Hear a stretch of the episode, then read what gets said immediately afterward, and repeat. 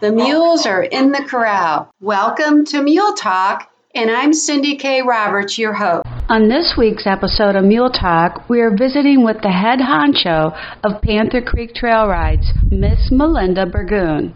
Hello, welcome to Mule Talk. Well, thanks for having me.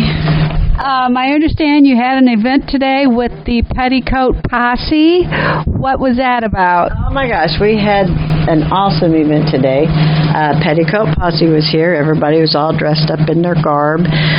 We had a piano dedication, and right now I think they're dedicating our Amish buggy out here, and then the posse's going to help us with some Boy Scouts. Well, I tell you what, there's a lot of creativity going on here at the Panther Creek Trail Rides. There is. The Boy Scouts were here earlier this morning, and they were putting together some wheelbarrows for us, and then they went down to help the club Saddle and Sirloin help them out with some of their stalls, put those wheelbarrows to good use. And then the Petticoat Posse was up here for the piano dedication. And now that that's over, we're getting ready to help the Boy Scouts with their horsemanship badges. Well, that's all good. Now, I saw you in your outfit earlier. Tell me, how did you put that together? Well, my sister found the dress, and she thought it would look good, and I did like the dress. But then I needed to jazz it up a little bit with the whole Petticoat Posse thing. So I went with a big contrast from the cream-colored dress to the black petticoat and the leopard belt and the leopard earrings, and just a little bit of fun contrast. Yeah, you really looked very cute. Everybody looked very, very good in the photos. They were well fitted and well put together, so it turned out to be a really uplifting, good event.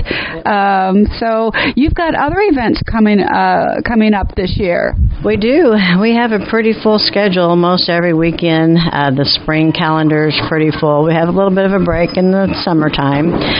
Summertime turns to morning rides and afternoon kayaking. And then back in the fall, we're full force again in the fall. Okay, and I understand you've got new trails that were blazed earlier this year by the motocross boys. We sure do. We have a lot of new trails. They found some new features out there. We haven't got out there to mark them for the horses yet. We've got to trim them a little bit higher, but I think it's going to be a lot of fun once we get those ready.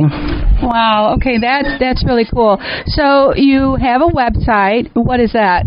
It's PantherCreekTrailRides.com is our website. Page, and then we also have our Facebook page. Okay, and if somebody wanted to contact you by phone, what is your number? Our telephone is 573-793-2372. All right, and I understand that you're in a dime store novel, too. You've got a character there that... I've heard a little bit about that. Well, thanks, Melinda, for coming on to Mule Talk. We'll check back with you a little bit later. All right, thank you very much, Cindy. Our next guest is Karen Brown, a longtime mule rider. Thanks for talking with me. Well, you're welcome. Thank you for asking me to.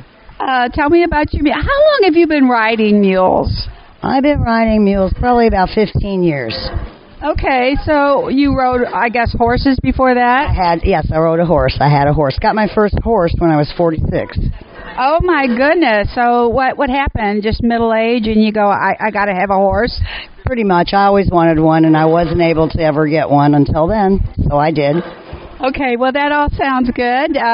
So when you did the mule thing, did people start to look at you cross-eyed, like why aren't you on your horse or that type of thing? That did happen, yeah. I find there's a big difference when you show up with a mule, but I wouldn't trade it for anything. I think I love mules. I fell in love with them, and I had to have one, and I have Benny, and he's my best friend.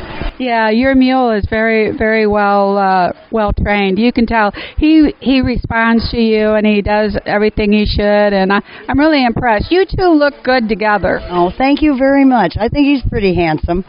Okay, and I understand you're in a dime store novel, too. And what is your name in the dime store novel? I am Allie Bushwhacker Griffin, and I'm proud of it.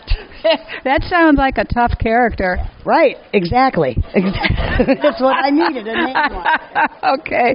Well, Karen, thanks for coming on, and I will be checking back with you about your mule, because that's what Mule Talk is all about, mules. Thank you. Thank you very much. I'll always be happy to talk about Benny. The spirit of the Wild West lives on in my latest book, Desperados of the Wagons West Expedition.